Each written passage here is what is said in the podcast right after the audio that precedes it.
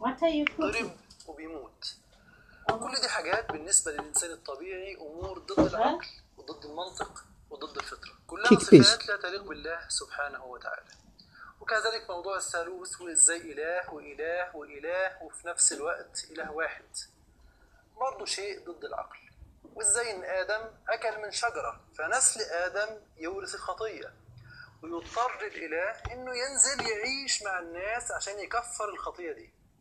وكأن الإله مش قادر يغفر الخطية إلا لما يموت أو يقتل ابنه على الصليب. كلها عقائد غريبة على العقل وعلى الفطرة السليمة. المفروض إن أي إنسان عاقل لن يتقبل كل هذه الأفكار. بس الفيديو مش الهدف منه عرض كلامي لكن الهدف هو عرض كلام كبار الكنيسة والمنصرين المشهورين.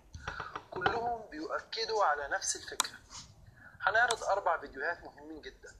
اتنين للقس مكاريونان وهو من أكثر قساوسة الكنيسة شعبية عند المسيحيين خاصة في مصر.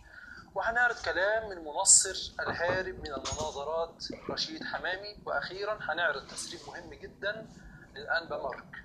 الأنبا مارك هو أسقف باريس وشمال فرنسا يعني من كبار رجال الكنيسة الأرثوذكسية المصرية.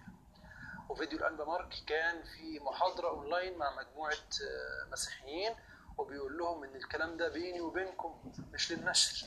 لكن الحمد لله الكلام وصل.